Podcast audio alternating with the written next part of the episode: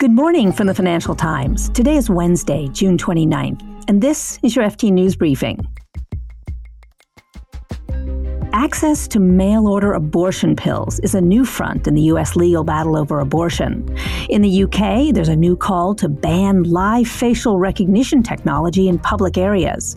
And the war in Ukraine has roiled another global industry, the timber trade. I'm Jess Smith, in for Marc Filippino, and here's the news you need to start your day.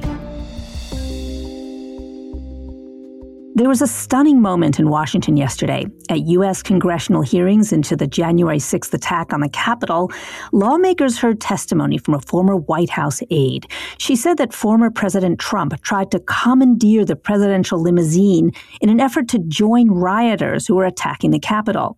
Secret Service stopped him. Here's the former aide, Cassidy Hutchinson. The president said something to the effect of, I'm the effing president. Take me up to the Capitol now. To which Bobby responded, Sir, we have to go back to the West Wing. The president reached up towards the front of the vehicle to grab at the steering wheel. Mr. Engel grabbed his arm, said, Sir, you need to take your hand off the steering wheel. Hutchinson also testified that Trump demanded that his armed supporters be let into his rally before marching to the Capitol. The goal of the hearings is to reconstruct what happened when a pro Trump mob attacked the Capitol building last January to try and block the certification of presidential election winner Joe Biden.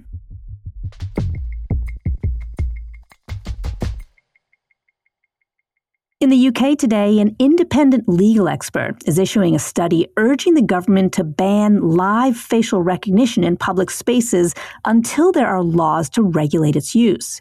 Here's our European technology correspondent, Madhumita Murgia. So, really, there are two primary concerns. One is that it's inaccurate, and in particular, um, experiments have shown that live facial recognition doesn't work as well on female faces and darker skinned faces. And partly, you know, this is a solvable technical problem, but also partly scientists don't really know why this is the case. But while they're trying to figure it out, the technology is already being deployed and rolled out on the streets by people like the Metropolitan Police in London. So really the big concern there is not only that it can get it wrong, but also that it can be discriminatory and biased in the process. Madhu, what kind of laws could address these issues? At the moment, we have privacy and data protection laws like the GDPR across Europe and the UK's version. We also have human rights laws and laws around equality and, you know, non-discrimination. But this review found that when you look across the spectrum of these laws, none of them really address the primary issue here, which is whether facial recognition is fit for public use or not, which is why he recommended that there need to really be completely new laws laws written and then a kind of patchwork of regulation put in around it.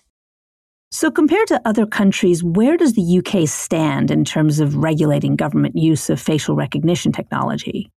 So in the US, um, it's happened on a sort of state by state level or city by city. So, for example, San Francisco and Oakland have both said that they will do a temporary ban of the technology live facial recognition until there's proper legislation or regulation in place. The EU is in the process of writing a brand new law called the AI Act, which will um, look at kind of regulating lots of different parts of artificial intelligence. Um, so it's a good time for the UK to kind of be a pioneer in this area because we're also rewriting here in the UK the data laws um, because we've separated out from the European Union. And so the UK government is actually in the process of rewriting all its data protection laws. So it'd be kind of timing wise a good time to also look in parallel at biometrics. Madhumita Murgia is the FT's European technology correspondent.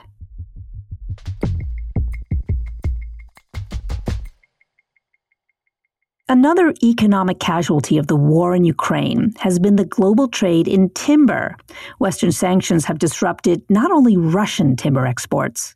Russia is the world's largest softwood timber exporter, and together with Ukraine and Belarus, which is also subject to sanctions, the three countries make up about a quarter of the global trade. So it's a really significant amount. That's the FT's Madeline Speed. She reports that some countries plan to increase logging to make up for the shortfall, and that's a worry to environmentalists. So in Ukraine, when the war broke out, there was basically a new law introduced, which was part of the kind of martial law, um, which basically said that they would lift restrictions on felling because usually they basically stop all felling during the spring and summer seasons to protect the kind of animal wildlife in the forests. And the idea is that they'll be able to increase the supply, you know, for the war effort, but then also longer term in order to boost export earnings. But it means that the forests are going to be hit. And forests obviously are critical to storing and uh, removing carbon from the atmosphere. 100 world leaders pledged to halt deforestation by 2030. So there's just not a lot of wiggle room for these countries to start increasing logging while kind of sticking to their obligations. That's the FT's Madeline Speed.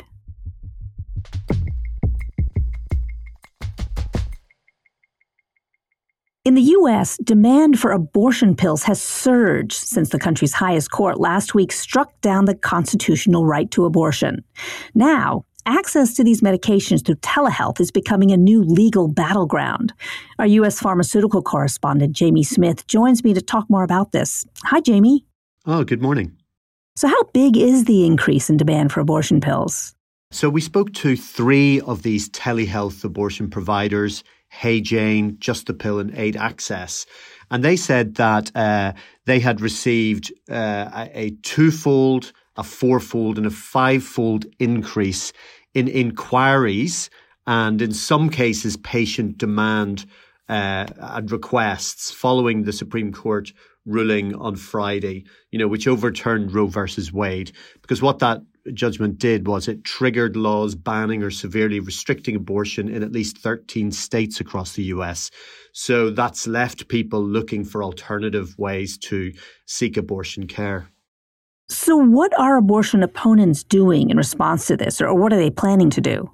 Now, during the COVID pandemic, US federal regulators authorized telehealth providers to post pills directly to women's homes with no need to visit a doctor or a pharmacist in person. Now, because of the increase uh, in the use of abortion pills, you've seen conservative anti abortion campaigners and Republican lawmakers pass laws in Republican controlled legislatures across the US, which seek to severely restrict and in some cases completely ban access to these telehealth mail order style abortions. And how would they enforce these laws? It's going to be extremely difficult to do that. It's really difficult to search through the mail. In fact, it possibly could be illegal because in the US, mail between states is a federal responsibility and there's probably far too much volume to check every package. And actually, one of the providers, Aid Access, has said that it will continue to post pills into these states where there are specific bans. So it's in a sense saying it's going to flout the existing rules. So um, I think that issue of enforcement will will probably be really important as we go forward. Are there challenges to these efforts to block access to abortion pills? I mean, what have abortion rights supporters done legally? One of the makers of the abortion pill, it's actually suing Mississippi over restrictions that it has attempted to introduce back in 2020 on medication abortion. This is looking like it's going to be a real test case as to whether the US Food and Drug Administration rules on ensuring access to these abortion pills will, will be upheld. On the day that Roe versus Wade was overturned, the Attorney General, Merrick Garland, released a statement saying that um, regulators at the FDA have approved the use of um, the abortion pill and that US states may not ban the medicine. But what we don't know is exactly how they're going to try and prevent these state bans from going ahead. But certainly what we're going to see is a huge legal fight over this in the months and probably years to come. Jamie Smith is our U.S. pharmaceutical correspondent. Jamie, thanks so much. Thank you. You can read more on all these stories at FT.com. This has been your daily FT News Briefing. Make sure you check back tomorrow for the latest business news.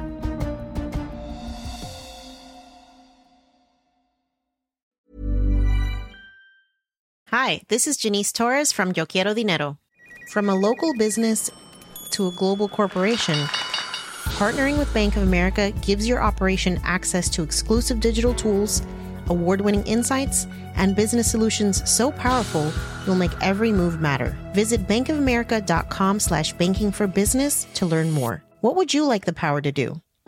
Bank of America NA, copyright 2024. Hey, it's Danny Pellegrino from Everything Iconic.